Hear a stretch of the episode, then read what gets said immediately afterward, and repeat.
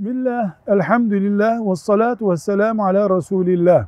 Birden fazla taksidi olan bir borçlu bir veya iki aylık ödemesini yapmadığı zaman gerideki diğer taksitlerin tarihleri öne çekilecek şeklinde bir madde borç anlaşmasına konabilir mi diye sorulmuş. Cevap olarak diyoruz ki mesela 10 taksidi var. Üçüncü ve dördüncü taksidi gününde ödemeyince diğer geri kalan 6 taksidi de 6 ay beklemeden bu tarafa doğru öne doğru çekeceğiz diye madde koyamayız.